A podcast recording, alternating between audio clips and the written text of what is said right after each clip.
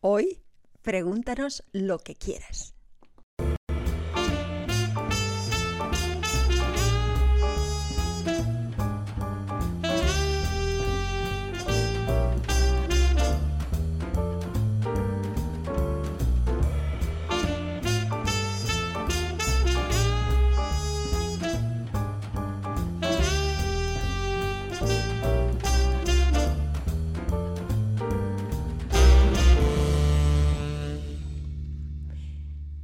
Buenas tardes, aquí estamos. Entonces, eh, voy a deciros algo que es eh, interesante, que es algo que, una revelación de Scott Cleverdon ayer. Ya sabéis que Scott y yo somos los que estamos aquí cada día. Y ayer en, la, en, el inglés, en lo que es el, el eh, directo en inglés que hacemos cada día, una hora más tarde, porque ellos es una hora más pronto, en fin, da igual.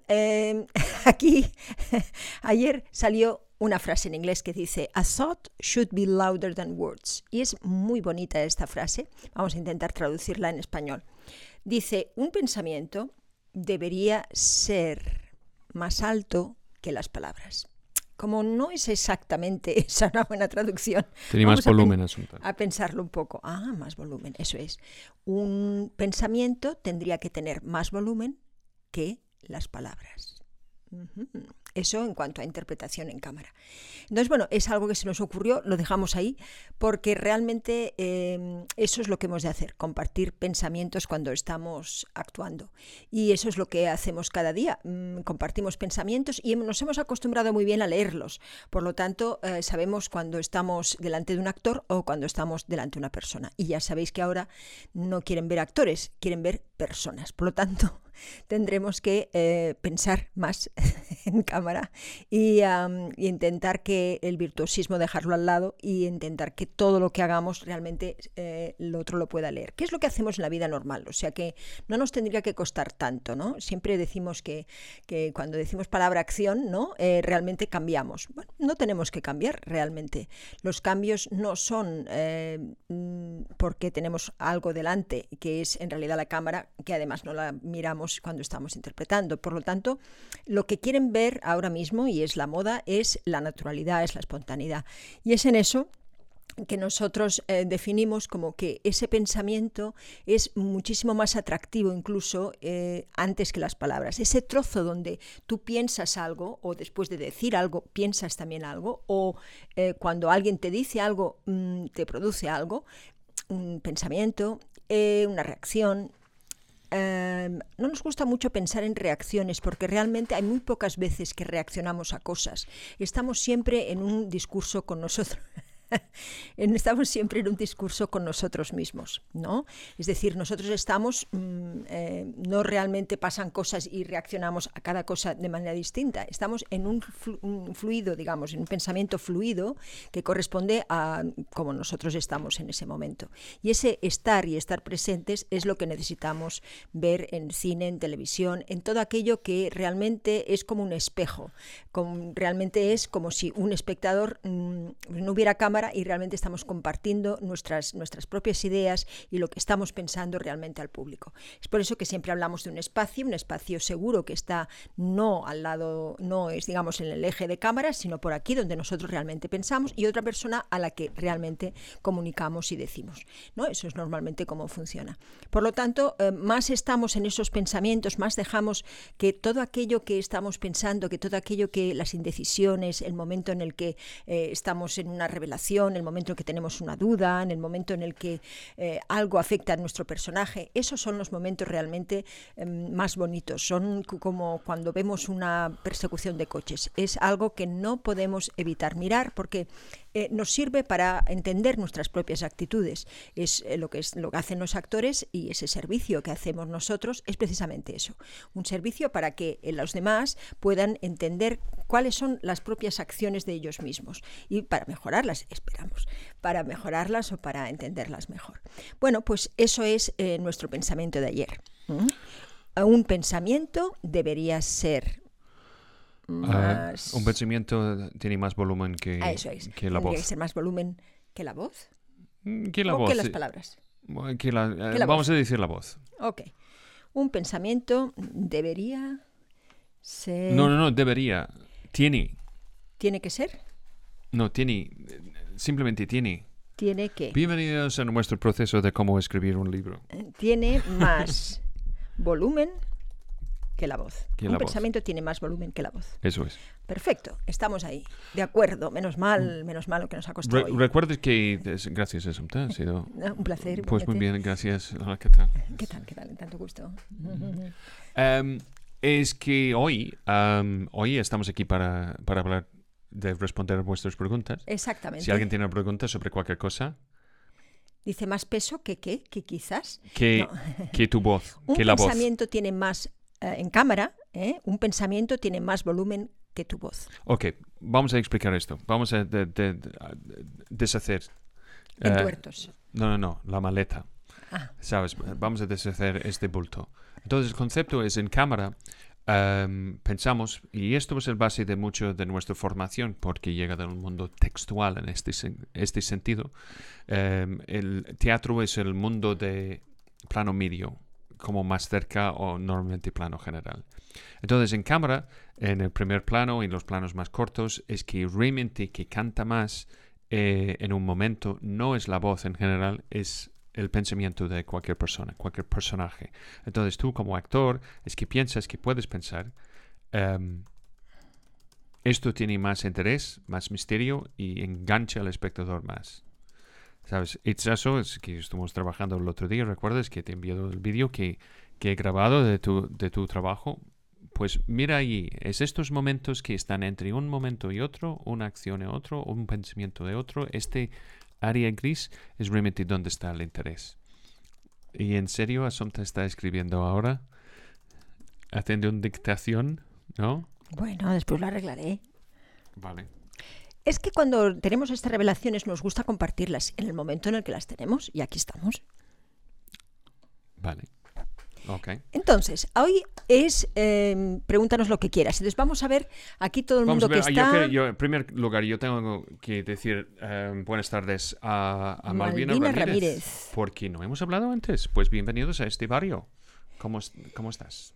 Encantados de, estar aquí, de que, mm, de que tú estés ahí, de que todo el mundo esté ahí, porque realmente para eso lo hacemos, para vosotros. Eh, aquí también tenemos Félix, uh, José Cano, yo creo que está en el ordenador de, ah, Félix, Cárdenas. Ah, muy bien, muy bien. Y uh, Águeda está aquí, tuvimos, pasemos un buen rato el otro día, muy interesante y muy divertido con, con uh, Águeda, que es, está en Málaga.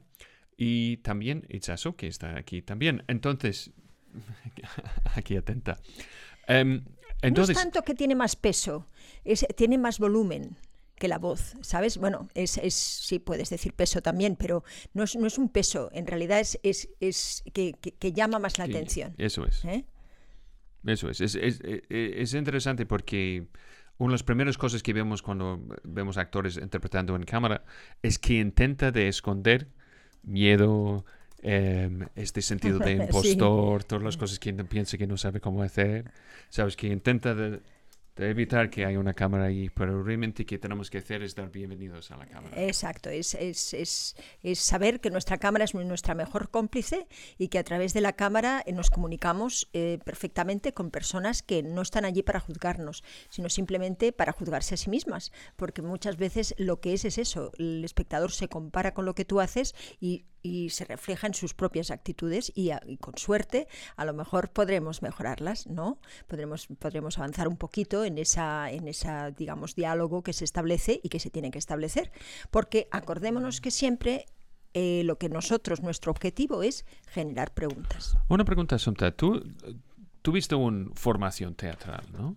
Sí. ¿Tú, tú recuerdas em, tu primer trabajo en cámara? Y, Absolutamente. ¿Tú recuerdas el concepto de aplicar que, que hiciste en cámara, en, que hiciste en escenario en cámara o era un mundo completamente nuevo. Yo tuve la gran suerte de empezar eh, realmente con personas que, empezábamos todos y que a todos nos gustaba saber qué hacíamos y que, y que queríamos realmente ver, vernos mucho para entender qué hacíamos. Porque el problema era que de donde veníamos, que era de los grupos de, teatro y habíamos creado pues todo entre todos, eh, en fin, era un ambiente muy bonito donde, donde realmente el director también, Belmont, que hay que, hay que agradecérselo, nos dejó ver, ¿sabes? Nos dejó ver las proyecciones. Y eso para nosotros era muy estupendo porque eh, aprendíamos muchísimo. Y una de las cosas que más aprendí es que en el punto de vista de la cámara era esencial, es decir, que yo tenía que saber exactamente qué la cámara qué veía para yo realmente aprovechar al máximo esa interpretación. No valía el, digamos, el campo libre que, que, tenía yo en teatro, es decir, que yo, yo podía escoger a quién dirigía mi atención, sino que por, por la técnica estaba dirigiendo la atención según el tamaño de plano y según todas las elecciones de todos los departamentos. Por eso yo tenía que entender muy bien la técnica porque no era que yo era allí y boom, soltaba mi rollito y ya está. No, no, es que todo tenía que estar conjuntado para que realmente eh, el, impacto eh, en el espectador fuera mayor.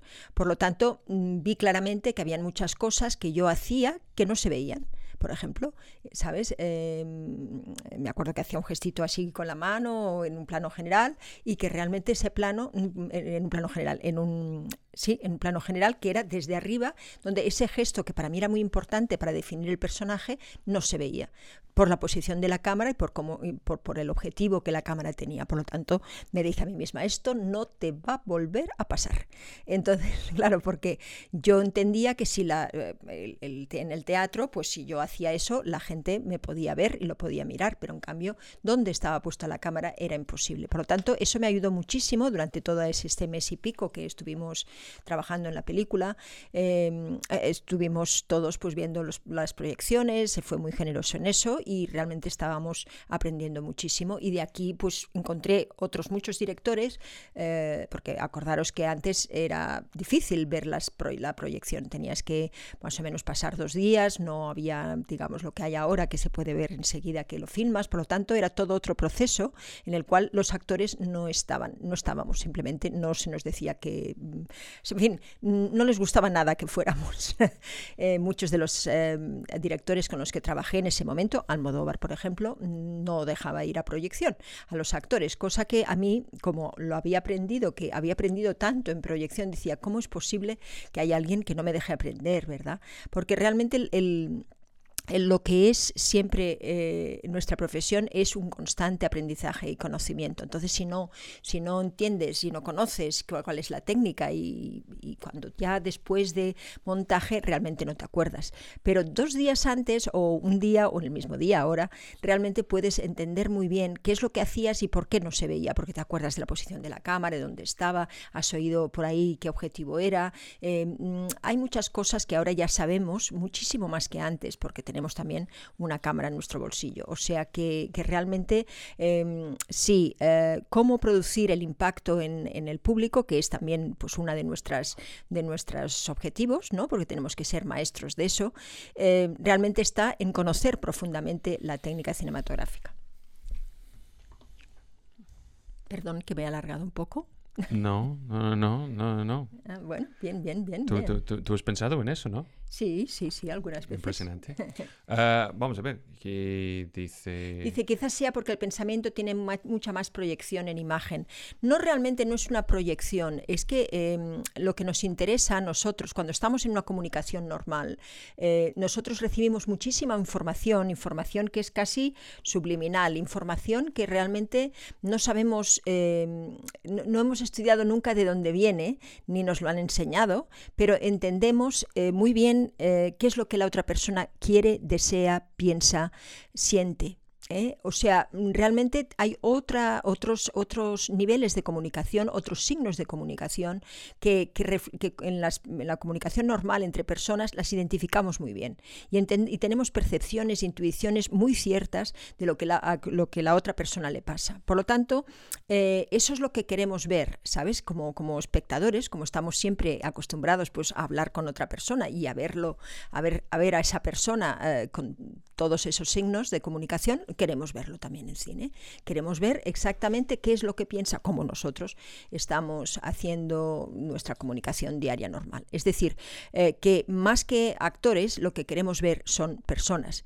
Y esas personas que queremos ver, queremos ver exactamente lo que les pasa no a los actores, sino a las personas. Eso es un poquito distinto porque en la época de virtuosismos, en la época de, un, digamos, de una mm, eh, sublimación de, los sentimientos o en una, en una manera de contar distinta que la hemos tenido en el siglo XIX, en el siglo XVIII, dando en teatro, ¿no? Pero en cine también, en los principios del expresionismo, eh, todo lo que se nos pedía antes no tiene mucho que ver con la interpretación que se nos pide ahora. Ahora es una interpretación natural, espontánea, mm, auténtica, de verdad, dilo lo que quieras, pero, pero realmente es una interpretación que es que mm, han de ver personas, no realmente, no, no, no, les gusta ver, digamos, la, la eso, el virtuosismo de un actor, ¿no? Como antes. Entonces, siempre hay épocas en eso, nunca las, la interpretación es la misma. No es tanto, ya te digo, no, no es tanto, uh, José, como el pensamiento tiene mucha más proyección, no, eh, es que realmente eh, tiene mucha más proyección la imagen mm, así, en primer plano, como me estáis viendo ahora. Claro, sabéis mucho más lo que pienso ahora que en teatro. El teatro se pierde un poco, aunque mm, debo decir que toda interpretación buena sabemos perfectamente también identificarla. Pero sí es cierto que en un primer plano es, algo muy cinematográfico, algo que realmente casi ni en la vida eh, se tenemos esa proximidad con las personas, pero sí realmente que eh, mm, tenemos que entender exactamente esa comunicación como la entendemos cuando alguien comunica con nosotros. Por lo tanto, eh, sabes, eh, mm, no es que tengamos una mayor proyección, es que estamos acostumbrados a entender la verdad así. Y ahora es un momento de verdad. cuando salió, yo creo que tenía mucha influencia el YouTube, cuando empezaron a, sabes, a personas que no eran actores a comunicar y comunicaban pues en plano general y sin tantos cortes. nos hemos hecho, nos hemos acostumbrado ¿eh? a, que, a que esa interpretación sea realmente muy auténtica y eso es lo que ha hecho también una variación pues del cine de autor, donde todo pues pasaba por un filtro del director. En fin, eh, vamos, vamos viendo cómo la interpretación varía con el tiempo, ¿eh? con las modas, con nuestra cultura, porque es verdad que la interpretación es absolutamente cultural. Mira, dice, dice aquí Mónica, el otro día quedé con mi madre para un café y hablando de mi carrera le hablé de vosotros y me comentó que se acordaba mucho cuando viniste de muy jovencita a un teatro de Molins de Rey, creo que con los comediantes, y de cómo llamabas la atención. ¿Qué recuerdos guardas de esa experiencia teatral en Cataluña? Bueno, yo era entonces eh, muy joven, pues tendría menos de 22 años, ¿no? Entonces, claro, mm, ¿qué, me acuerdo? Pues me acuerdo de la maravillosa eh, emoción que yo sentía cuando, cuando yo había pensado en papel que eso, por ejemplo, hacía reír y lo comprobaba, que eso se reían, ¿no? O cómo era para mí mm, apasionante ver cómo se reían de algo en Molins de Rey y no en Barcelona, y desde luego nada que ver con Madrid. Es decir, cómo iba asociado eh, la cultura mm, del sitio con lo que realmente las reacciones de las personas, ¿no? Eso siempre me ha fascinado. Me ha encantado ver pues Matador en tantos países y en tantos sitios diferentes y a horas diferentes, porque también es cuestión de horario. Entonces realmente me ha gustado mucho siempre entender el impacto que eso producía con las personas y el por qué, ¿no? Y siempre he estado muy atenta a eso. Yo me acuerdo que era para mí fascinante eso, o sea, que hacer algo y que la gente se riera era fascinante para mí, ¿no? Porque, y en ese preciso momento, y en ese preciso donde yo quería que se riera, ¿no? Donde habíamos dicho entre el director y el otro actor, y habíamos pensado durante, ¿sabes?, en estas eh, lecturas de mesa, que eso era divertido y que eso tenía que hacer reír, ¿no? Entonces, por ejemplo, ¿eh? eso era uno de mis, de, de mis grandes aficiones. Y otras de las aficiones para mí que había era de encontrarme, eh, ¿sabes?, con personas que ¿cómo puedo hacer yo que dos, tres personas tengan la misma sensación? Eso yo vi que después con el tiempo no era tan importante, pero en ese momento sí que, me gustaba mucho saber cómo es que, mm, cómo puedo hacer yo, eh? cómo puedo hacer yo para que estas tres personas tengan la misma sensación interesante para mí. Entonces, eso siempre me gustó mucho y, me acuerdo que, cuando ya pues eh, hacía eh, las películas con Saura, etc., eh, mm, siempre yo pensé que sobre todo después de esta primera mm, película en la, que, en la que me gustaba ver lo que había en la técnica y tal, descubrí que, que realmente eso no lo hace solo, lo hace todo un equipo en el, sobre todo en cine, ¿no? ese impacto que tú tienes. ¿no? En teatro también, porque la iluminación, eh, vestuario, los movimientos del director que, que, nos hace hacer a los actores, todo eso también está atrayendo, ¿no? la, poniendo, digamos, un impacto, más o menos un impacto en el espectador. Pero para mí era importante eso, para mí era importante entender cómo eh, podíamos hacer que dos, tres personas o toda una sala tuviera la misma, ¿no? la misma sensación. Por eso me encantaba la risa, porque la risa es contagiosa y la risa, pues si se ríen tres o cuatro, puede ser que los otros al menos sonrían. Y eso siempre me, me gustó mucho, ¿no? De la famosa claca, la claca que, que ahora no se usa, pero que era muy, muy práctica. Bueno, yo tampoco la viví mucho, pero, pero eso es del teatro. Pues, ¿Tuviste una claca? No, pero, pero sí que, sí que los, eh, lo hacemos todavía. En los estrenos nos gusta que haya gente nuestra que esté aplaudiendo en los sitios que queremos que aplaudan para que arrancar a la otra gente a aplaudir. Y sí es un contagio bonito ese porque muchas veces, según la audiencia y según la reacción de la gente, ¿no? la, obra cambia. Y, eso es muy bonito, porque eso también es, forma parte, digamos, de lo que nosotros hacemos y de lo que nosotros queremos conseguir, ¿no? que sea pues, una experiencia colectiva, sobre todo en teatro y sobre todo también pues, en cine, ¿no? porque en cine las emociones son muy íntimas, pero estamos también en un teatro todos juntos, en un cine vamos todos juntos. A ver, aquí dice... Em, acabo de coger un rest. Me encanta esto, un rest. y qué mejor que ver un directo de Asunta y Scott. Gracias, Solats, gracias. Dice Alejandra, hola familia, os echaba de menos. Hola, Asunta y Scott, dice César, dice Sí, de ahí están en teatro ahora mismo. ¿Quién? Alejandra, sí, está haciendo una obra, ¿no? Eh, muy interesante sobre mujeres, ¿verdad? Eso es. Dice Fina, que te lo tenemos que ver, por cierto, Alejandra. Dice Fina de la Torre, tengo tres cortos dirigidos y el tercero está en postproducción.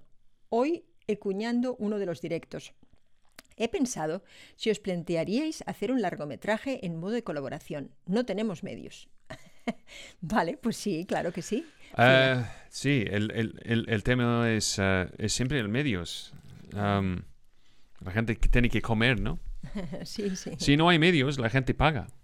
Esto es, esto es el tema. Sí. Um, es, como, es, es, como en uh, el curso de, que hicimos en Ciudad Rodrigo durante nueve, diez días. un, gran parte fue, fue catering. ¿Sabes? Esto fue solo 10 días con 25 personas en el mismo sitio y entonces que llegó a más o menos 6 mil euros. Sí, sí. Esto es solo para comer. Entonces, si la gente está ¿sabes? comprando su propio almuerzo, eh, el problema ahí es es que las eh, cosas cuestan. Mira, eh, te, respondo lo que siempre respondo, que yo creo que es bastante, mm, eh, en fin, pensado.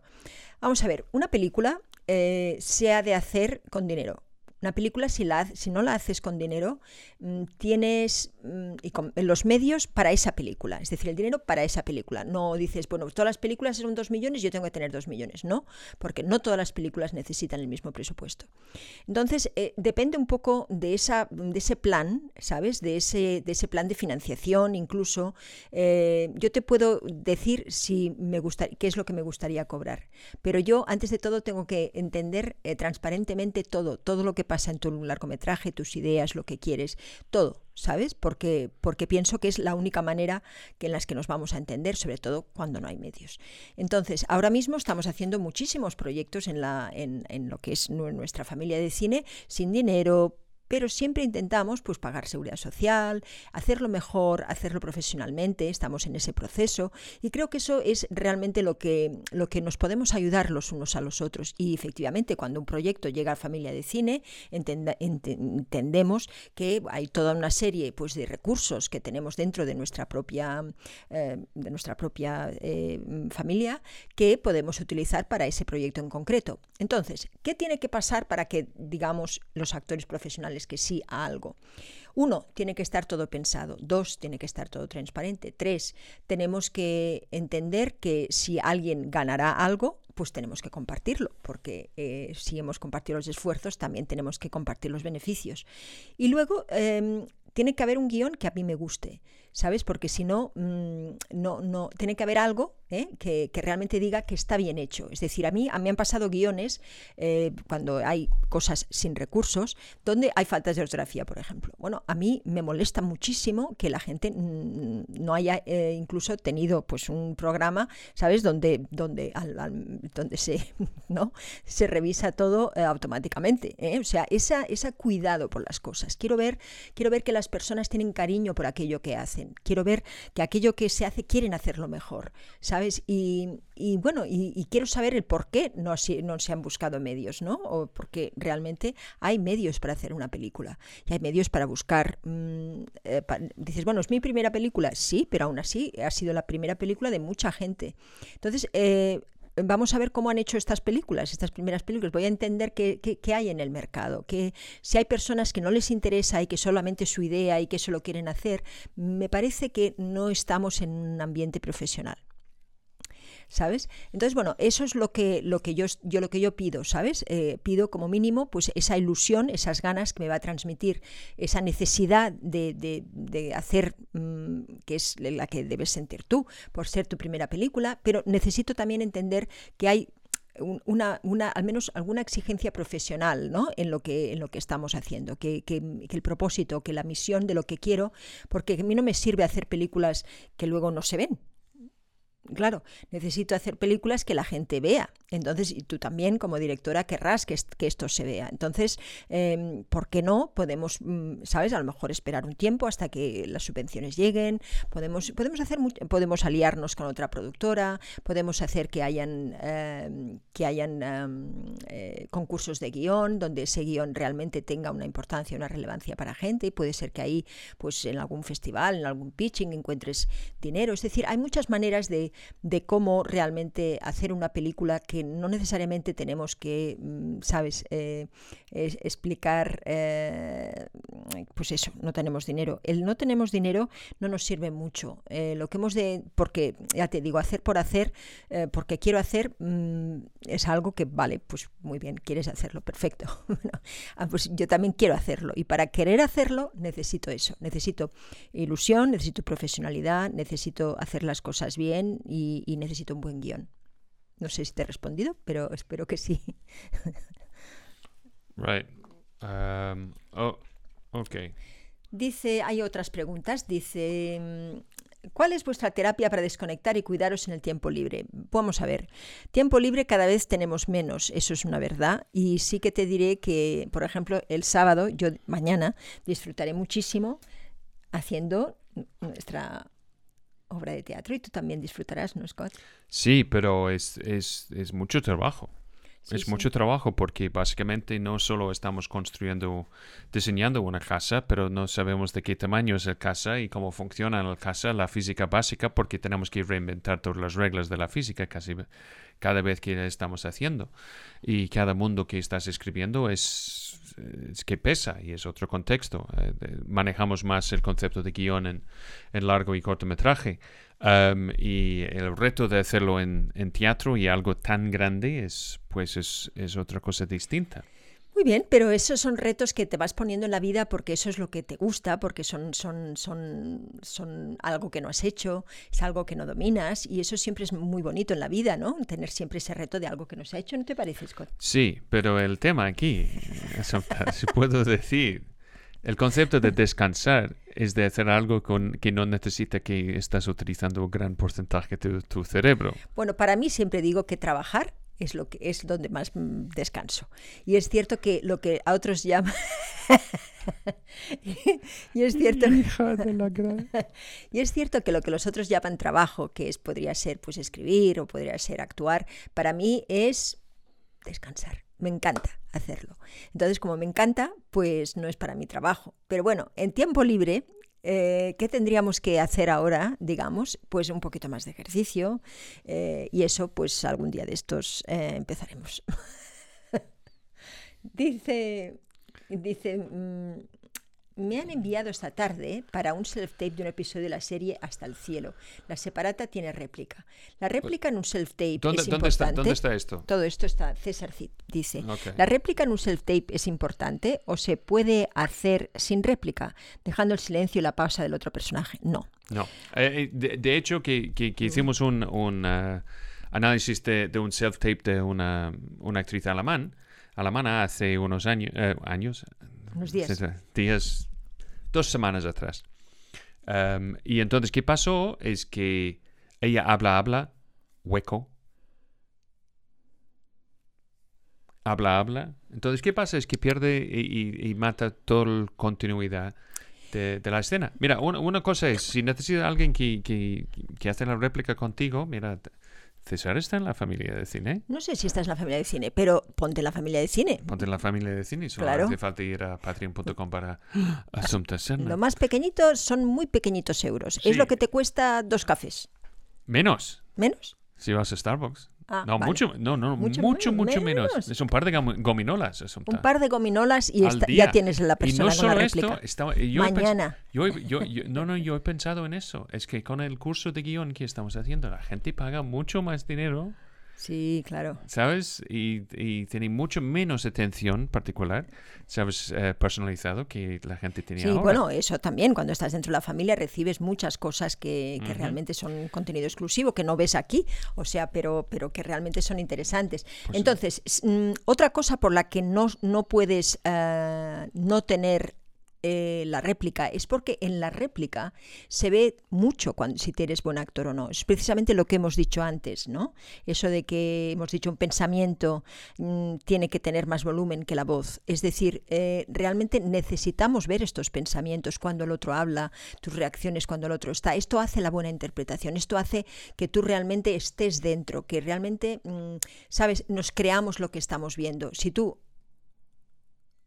no nos creemos nada. ¿Sabes? Porque mm, eh, eh, queremos ver esta reacción que hay en la otra persona. Aunque sea un casting, tenemos que hacerlo lo más creíble posible. Tenemos que ser personas, recuerda, más que actores. Por lo tanto, eh, si no, se nos ve el truco. Y entonces somos actores. Mm, y entonces no está bien.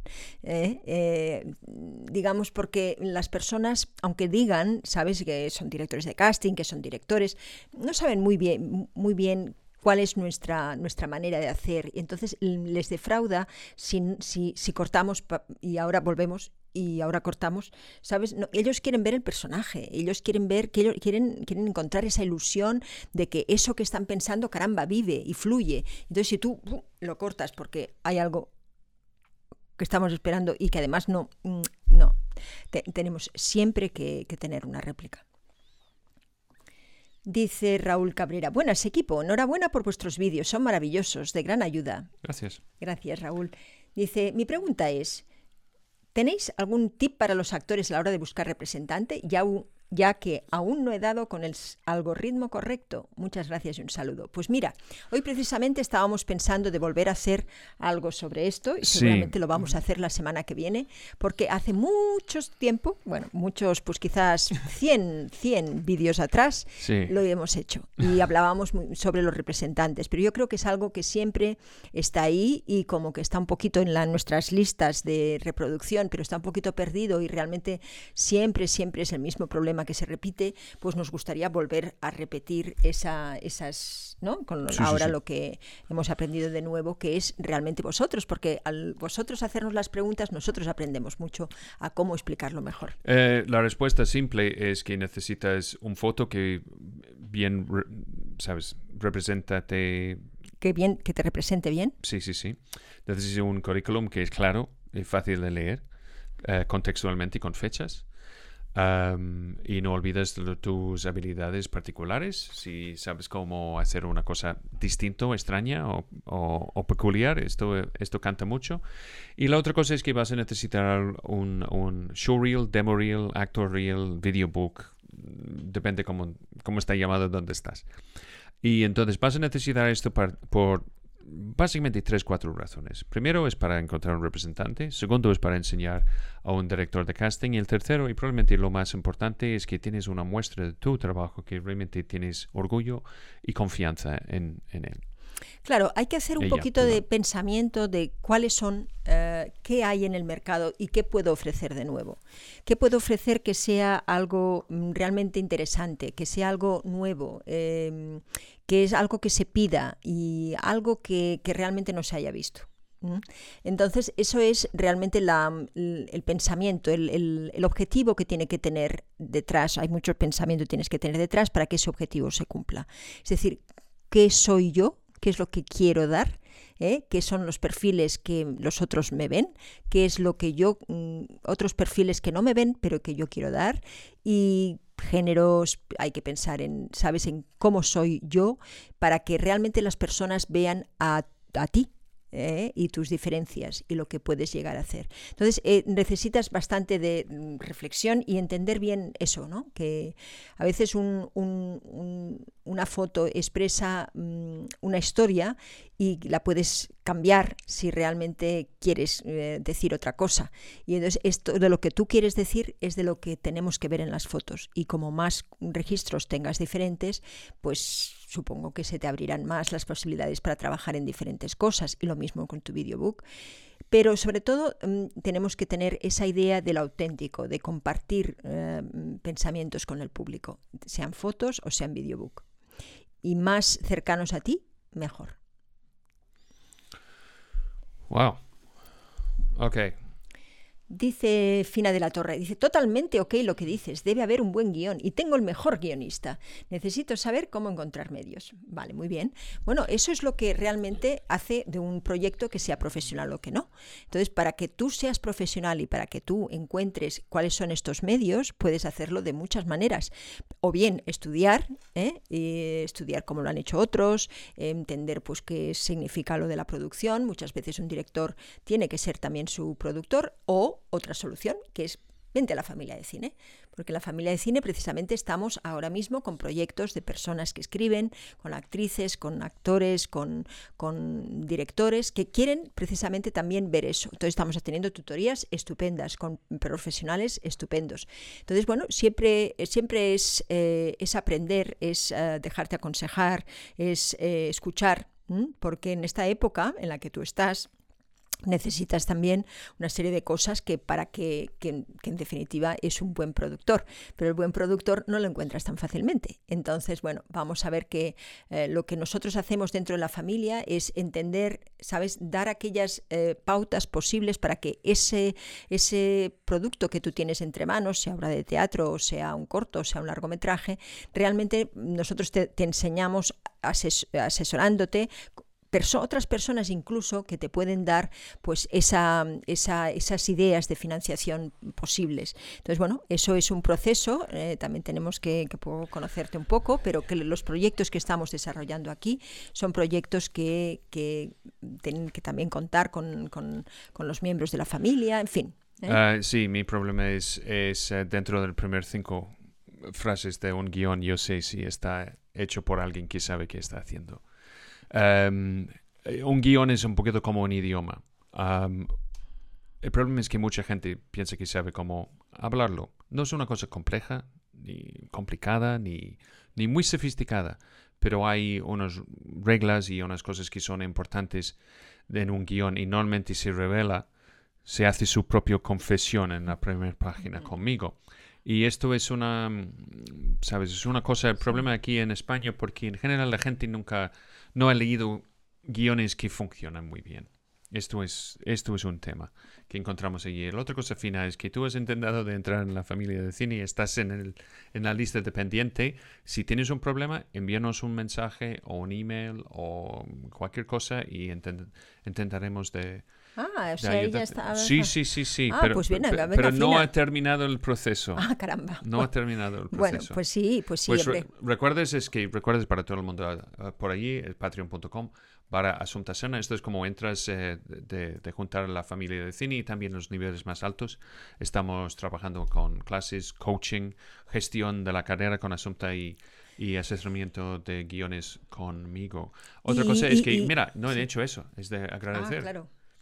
A todas las 120 personas que nos están con nosotros desde hace ya casi un año.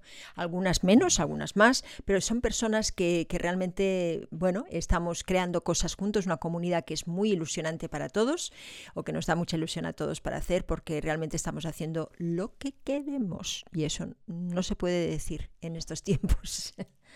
Está bien, ¿no? Está bien, está bien. Em, entonces dice Marcos Montero, dice, los felicito, gente bella como ustedes le dan sentido a la alegría de vivir. ¡Hoy qué bien! Eso es muy bonita frase. No puedo imaginar una cosa más bonita. Más bonita. Gracias, Marcos. Gente bella como ustedes le dan sentido a la alegría de vivir. O tú eres más bella que yo, esto es cierto. Marcos, ¿de dónde eres? ¿De dónde estás? Cuéntanos. Sí, mira, uh, Itzaso, que tiene una pregunta ah, muy interesante. Otra duda de repres. Sí, no, no, no. Itzaso, que has pasado mucho tiempo en, en Edimburgo. Ah, ella ha pasado. Sí, por supuesto. Otra duda de repres representante será.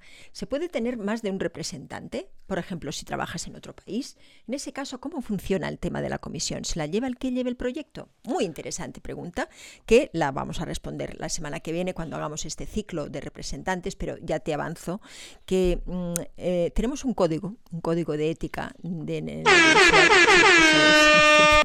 lo que me hace cuando suena la palabra ética, sabe que me gusta mucho.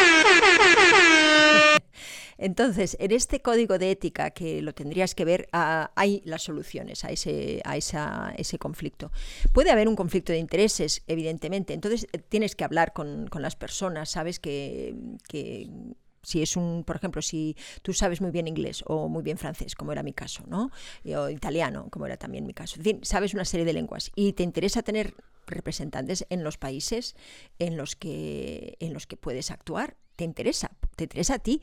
¿Por qué? Pues porque no es lo mismo que desde España, que ya tienes muchísimo trabajo como representante para entender el mercado español, como mm, encima tener otro mercado encima. Eh, pocas personas acostumbran a hacerlo solas. Normalmente hay representantes que tienen alianzas con otros representantes en otros países y entonces funciona bien.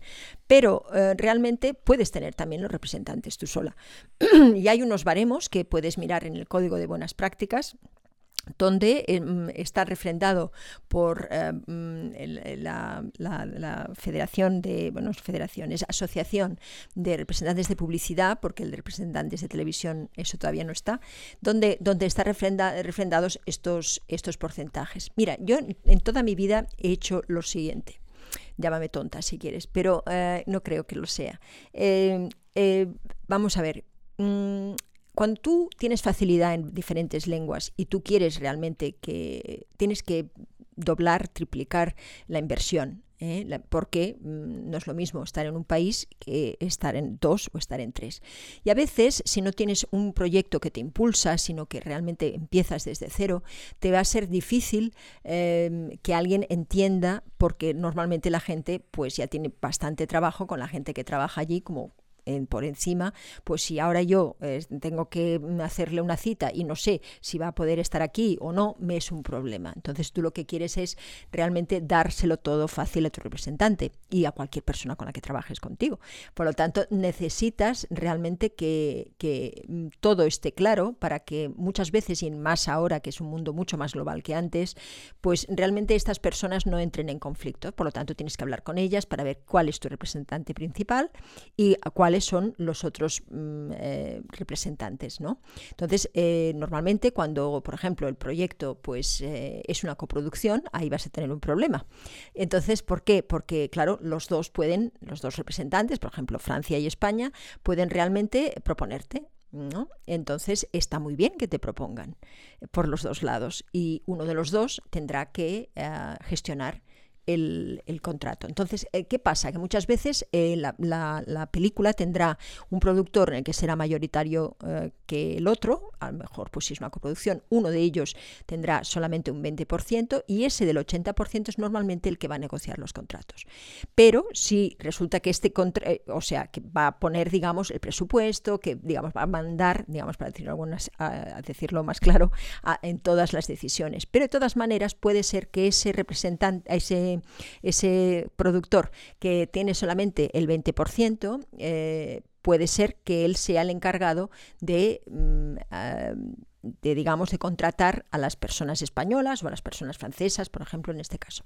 Entonces, eh, tienes que saber quién es, quién es, si tú vas como española, eh, si tú vas como francesa, ¿sabes? Eh, tienes que entender si sirves para los dos lados. Entonces, para que no hayan problemas, ¿yo qué he hecho? Esto del llámame tonta, pues he hecho siempre el 10% a uno y 10% a otro. Cuando es realmente alguien que, que, está, digamos, que es mi agente principal, es normalmente un 15%. ¿Sabes? Entonces yo pago un 5% más, pero tengo cubiertos los dos sitios. Y me parece mucho más interesante que no partir a 5%, porque pobres, ellos no tienen, el representante no tiene la culpa de que yo quiera hacer otras cosas en otros países. Entonces me parece más normal y me parece más ético esto a mí. Entonces, bueno, eh, ¿qué hacen normalmente los agentes se lo parten. Entonces es el 7,5, porque es el de 15, 7,5, 7,5. Pero a mí no me gusta mucho porque si tú eres el que escoge el representante, pues hombre, eh, a lo mejor el representante quiere, otro, quiere otra alianza con Francia. Y entonces te encuentras en que tú tienes que, estás en un sitio donde mm, eh, tu representante no acepta muy bien ese otro representado, este, este otro representante, en fin. Yo creo que es mejor siempre que tú puedas elegir todo y siempre repartir lo más posible, compartir lo más posible transparentemente. No es tanto el que lo coge eh, que el que se lo lleva, eh, que eso es lo que normalmente se hace, no, pues yo te, lo, yo te lo dije primero. No se trata de quién lo dice primero, se trata de que tú en los dos países vas a tener, querer tener una persona de confianza para que cuando se estrene la película puedas pueda hacer, pues eh, llamar a las personas de la profesión, fin, cuidarte en ese producto, en ese proyecto que vas a tener de los dos lados.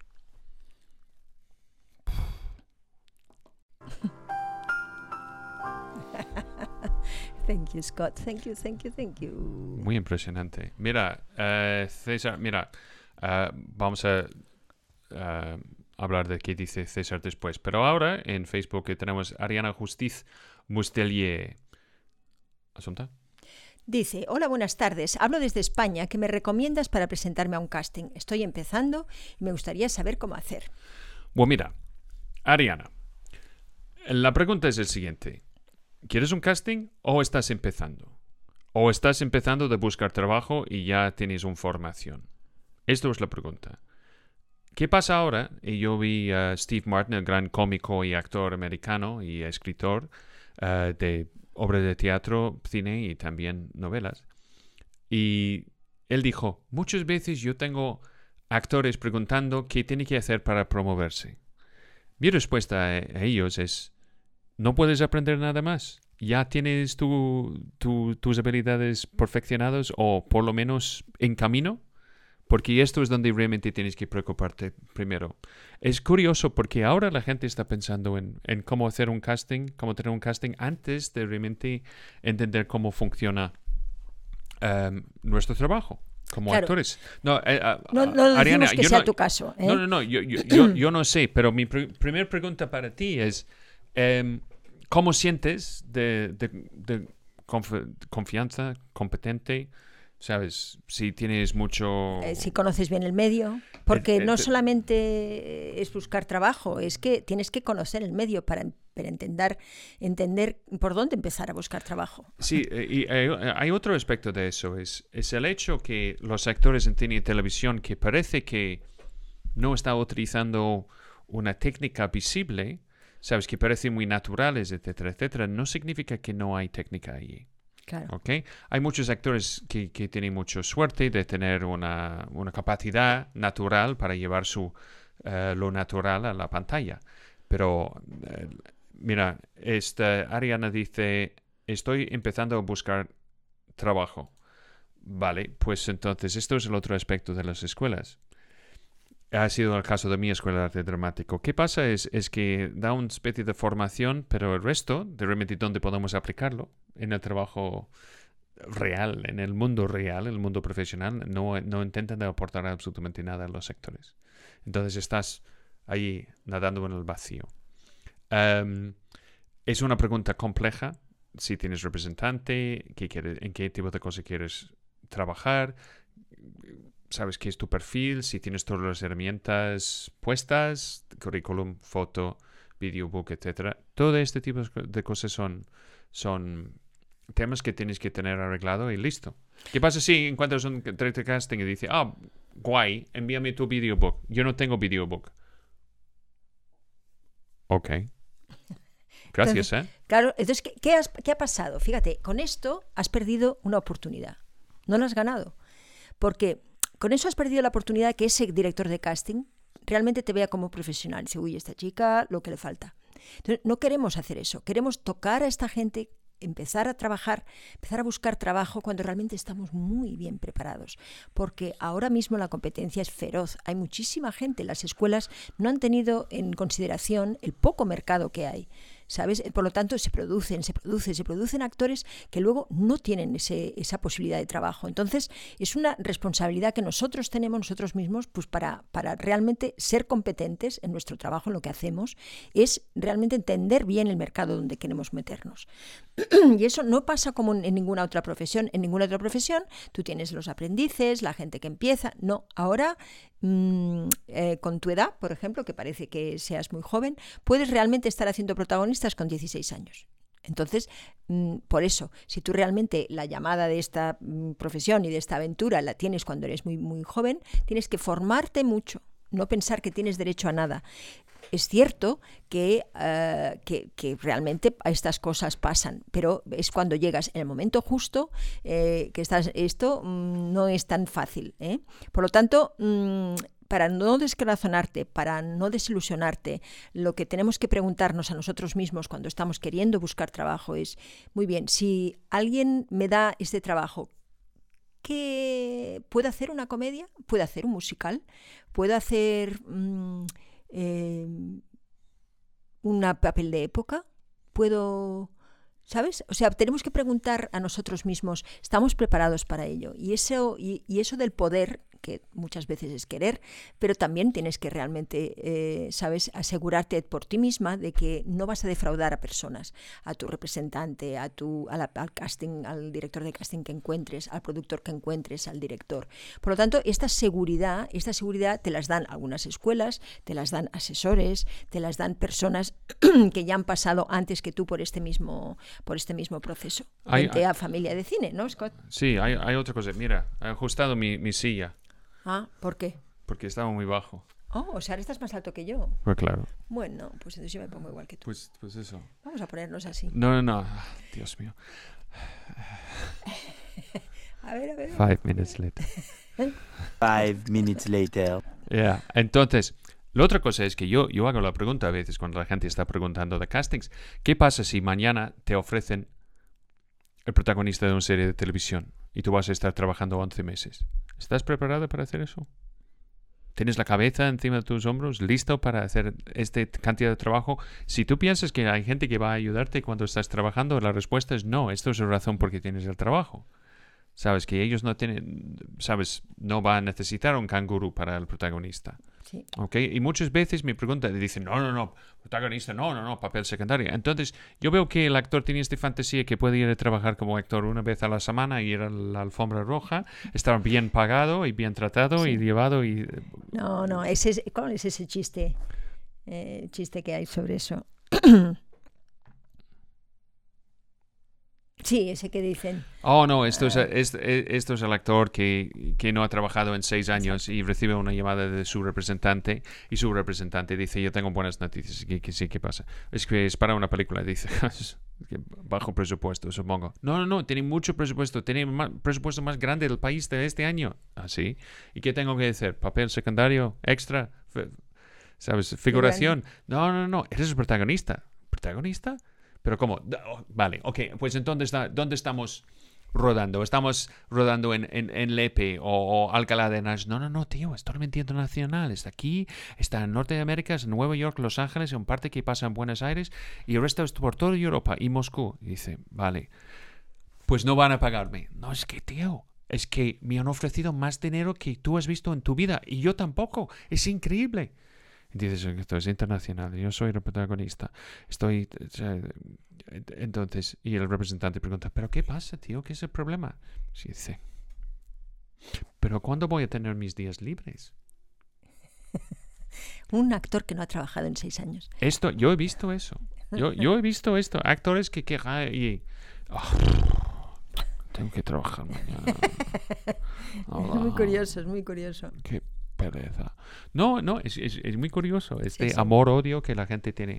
Pero mira qué bonita Ariana, dice, dice, muchísimas gracias por tanto amor hacia este trabajo, por hacernos grandes solo por amor. Un saludo muy fuerte. Ariana, mm, eh, de verdad, si tienes eh, fotos, si tienes eh, videobook, todo lo que tengas, pásalo y nosotros eh, te ayudamos, te asesoramos y si quieres saber más, pues aquí estamos, métetela dentro de la familia de cine. Em, tú puedes enviarlo a mí directamente si es un videobook o algo, a scott.familiadecine.com. Si es un vídeo o algo grande, envíalo por WeTransfer. ¿Ok? Y lo comentaremos. A nosotros nos encanta también comentar. Fíjate lo que nos dice César. Dice, estoy empezando a recibir... No, mira, y dice, no estoy en la familia de cine.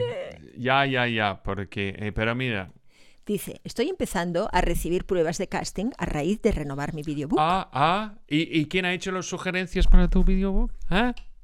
Dice César Cid, lo revisasteis, sí, y os gustó mucho. Lo renové en base a vuestros consejos y experiencia, y os lo agradezco de corazón. Mira qué bien, mira qué bien. Eso es muy buena noticia para nosotros. Muy bien, César. Patreon.com para Sí, digamos que te toca. digamos Eso que, es. que vamos, hombre, por 10 o 25 euros al mes. Venga, hombre, métete. Ya, ya, ya. Y, y esto es la otra cosa con la réplica. Es que la gente está ayudando a otras personas a hacer la réplica para self-tapes y Claro, cosas así. claro, sí, hombre. ¿Sabes? Hay 120 personas que están por ahí esperando. Además, ahora es primeros de mes, o sea que fíjate. Sí, sí, sí, tienes todo el mes delante. Como dice, según que estuvimos hablando, Dice eh, David Collado, dice, como decía Scott, trabajar de actor no es un derecho, sino un privilegio. eso es, y tenemos que estar muy, muy claro en esto. Es, es un gran privilegio. David Collado, que ha hecho un, eh, un- está haciendo conmigo el programa de gestión de la carrera y ha hecho un documento estratégico estupendo. Entonces, estoy muy ilusionada porque seguro que vamos a encontrar muchas cosas y muy pronto y a definir muchísimas cosas. O sea que gracias, David, por, por estar por aquí y estoy ya muy ilusionada y viendo a ver qué proyectos eh, se pueden hacer también con, con tu zona, porque realmente donde estás, en Castellón y en los sitios pequeños, se puede desarrollar muy bien David es- está un- en Castellón también. Sí, por eso digo que está con Carmen y con Laura, maravillosas personas que tiene que ¿Y Joe? conocer enseguida. Y Joe, exacto, Joe Gómez. ¿Sabes? Es un... Sí, sí, es un hervidero de cosas. Qué fuerte. Castellón, Mira sí, señor, dice nuestra Valencia. querida Águeda. Dice, hay que saber que se es capaz de afrontar un personaje y un ritmo de trabajo que a veces puede ser duro. Sí, sí, sí. Es, durísimo y muy solitario. ¿Sabes? Muy solitario donde realmente es lo que ha dicho Scott antes. O sea, no, no hay nadie para ayudarte. Ahí tú ya tienes el personaje. Ahí, chica, eh, ¿sabes? No, el director no está allí para ayudarte a encontrar el personaje. Eh, tu actor mm, con el que trabajas, menos. Eh, la maquilladora va a lo suyo. El, pe- el pe- el peluquero, vamos, no le preguntes eso, no entiende nada. ¿Y, y- quién? ¿Quién te va? No, no hay nadie. ¿Sabes? Porque el director está en tantas cosas que no es su función realmente decirte cómo tienes que hacerlo. No. Por lo tanto, es un trabajo donde, donde realmente tienes que estar segura de unas cuantas cositas sobre ti misma. Y para eso, y para eso Unas cuantas. cositas. Sí, cositas. Entonces, bueno, para estar más seguro, pues siempre pregunta. Y siempre, te si estás con nosotros, siempre te, te intentará- te intentaremos asesorar para que realmente no ¿Quieres, hacerte daño. ¿Quieres retomar esto? Como no sé, te intentaremos asesorar. Intentaremos.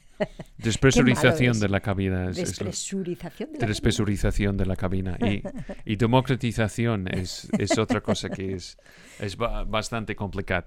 Bueno, pues hemos llegado a las 7 y 10. Ya, eh, lo siento, es eh, para explicar parte de la razón por qué estamos un pelín, somos un pelín retrasados empezando hoy, es porque estamos intentando de, de hacerlo también en Instagram, que es algo que está renovando, porque asunta por el miedo de tu WhatsApp no va a funcionar el día 2 de noviembre, es que hemos pensado que, que ya tenemos que cambiar, eh, renovar su, su móvil, que, que es del, del año... eh, Era del año... 1966. No, es verdad. Oh, ¡Qué mentira! ¿Pero por Porque- qué me pones esta edad encima? No, es- no, no, no, tu, tu móvil.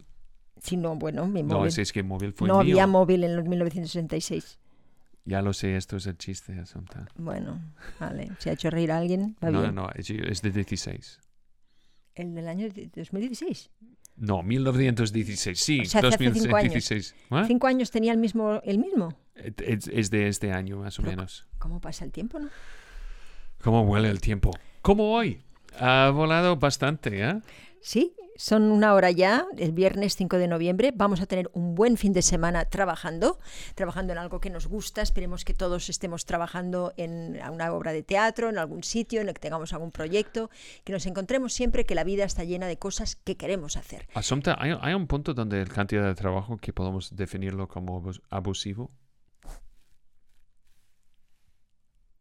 ¿Abusivo hacia nosotros mismos? Sí.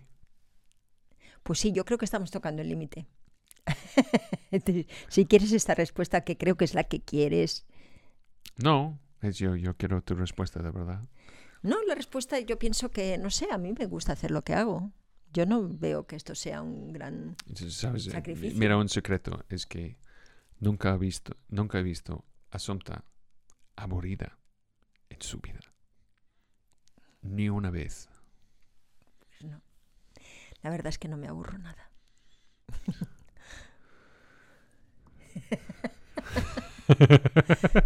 bueno, la vida es bonita, hombre. La vida hay que, hay que, hay que exprimirla, hay que jugarla en positividad todo. Y hay que entender que lo que estamos haciendo en esta vida, pues solamente es pasar un rato, ¿sabes? Y entonces, bueno, pues ¿qué es lo que te divierte? Pues eso hay que hacer. Mira, mira qué dice. Lourdes, Lourdes, te quiero.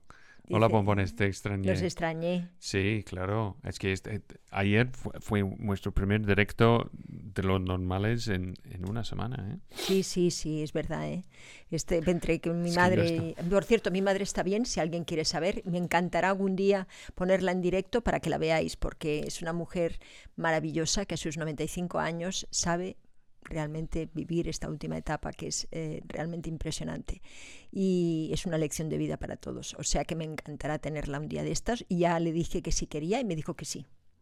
¿Ah, sí? O sea que la semana que viene, a ver si podemos encontrar un momentito para que ella salude un poquito desde el, desde el móvil de, de María, su cuidadora. y, es- y esto es otra cosa que, que, que, eh, que me toca mucho, es que eh, estamos muy obsesionados con la juventud, la belleza y todas las cosas frescas y, y todo eso, pero olvidamos que hay un parte de, de nuestra herencia, nuestro patr- patrimonio, ¿es esa la palabra? Sí, patrimonio. en nuestro patrimonio que son nuestros padres, abuelos, bisabuelos y la gente que, que todavía están. Y, y si hay algo que quiero compartir con todo el mundo hoy es, es que estuve hablando con un amigo mío que estuvimos en, en el, um, es mi escuela de arte dramático juntos, Ashley Coloshaw, y ahora él es, él es sacerdote anglicano. Sí. Ya, ¿cómo hacemos las mismas cosas? La verdad. Em, entonces estuvimos hablando de, de- eh, y esto es, es- es un aspecto de, de- donde la gente ha perdido un poco más contacto. Para todos nosotros ha sido muy fácil de, estar en contacto con la tecnología en una manera u otra. Ah, hay algunos catalanes que tienen la ventaja de tener una, un, un escocés Exacto. Esta Que- es una gran ventaja, por que cierto, puede ayudarles de, poder. de estar conectados a- a- al, al total mundo. Sí, menos en Instagram, que hoy no ha podido ser, pero en fin. No, no, no, es porque está pidiendo el verificación de dos pasos. Que es, es- que son estas cosas que tienes que hacer una vez en tu vida y olvidas.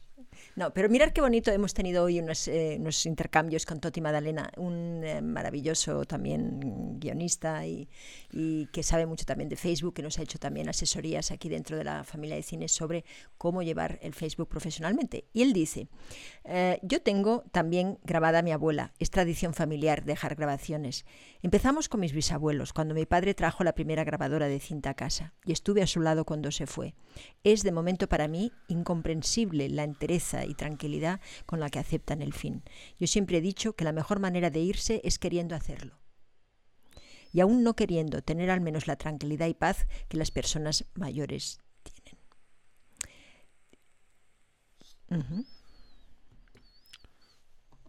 Dice, creo que a pesar de lo mal que te vaya en la vida o lo cruel que ésta sea, la vida es siempre bella.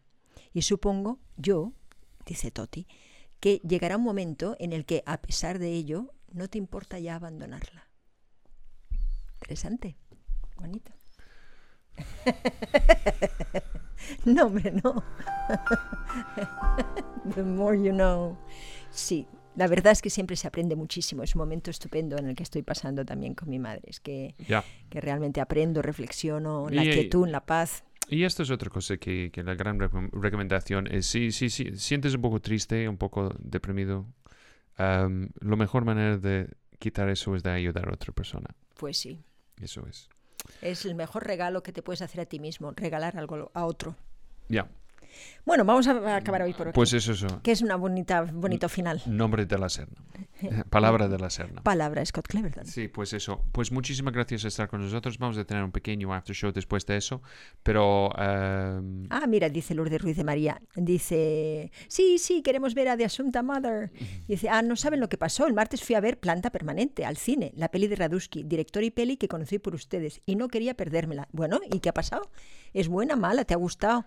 ¿Qué pasa con Ezequiel? Bien, le tenemos que dar una palmadita, tenemos que decirle que qué bien. Eso es interesante. Si, si vuelves al abril, ma- no, a, a mayo del año pasado, mayo, junio, Sí. tenemos una entrevista con ellos. Sí, em, que estaban hablando de la película, sí, sí. sí, eh, con Bobby, que ahora no se llama Bobby. Bobby- no, se llama Agostina. mm, a- Agustín Augusto- Toscano. Agustín Toscano. Perdón, perdón. Sí, pues eso. Dice eh, Lourdes, dice, miren qué increíble la influencia de sus vídeos. Pues sí, la verdad. Y esperemos que entre todos hagamos una gran familia y que Ezequiel un día te dé un personaje. Eso sería ya el broche final, Lourdes. Sí, sí, sí. Dice Mónica, dice, sí señor, yo cada día trabajo para enaltecer a nuestros mayores.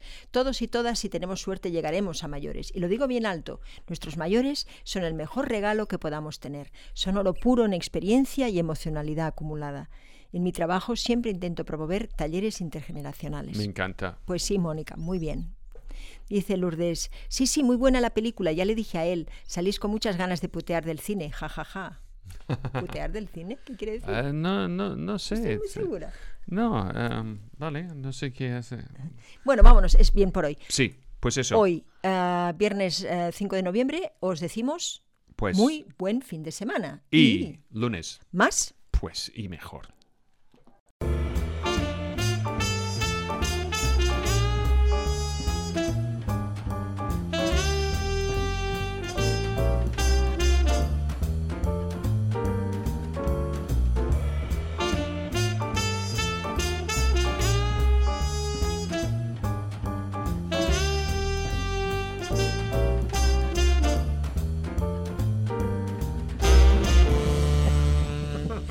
Ay, no. No.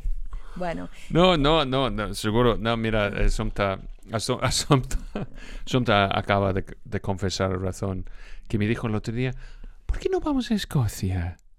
Sabes, tenemos un problema en casa de polillas, yo, yo voy a ser honesto, y los polillas tienen un gusto muy especial. especial y bastante con bastante presupuesto. Assumpta tiene un- una adicción terrible al cashmere.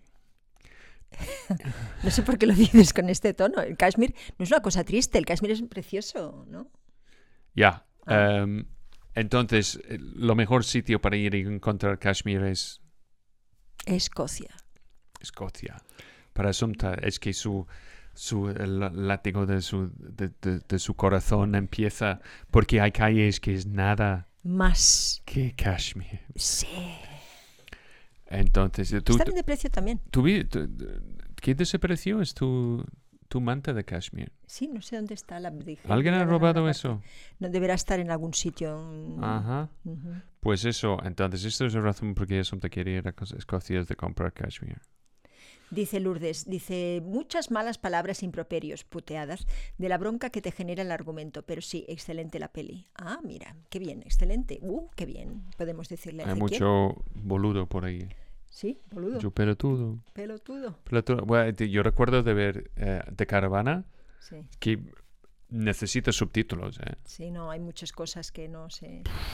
Pero bueno, Ezequiel era de Tucumán, ¿no? De, Ezequiel de es Tucumán, sí, pero ya. Sí, sí, es que Córdoba, el acento cordobés, yo creo que es un poquito más difícil de entender que... el- Sí, es complicadillo. sí. Pues eso. Bueno, os vamos a dejar. Buen fin de semana. Y- Este fin de semana además está bonito porque hoy nos vamos a ver ahora mismo a Noche de Reyes a Patricia, Ahora. ahora mismo a las 9.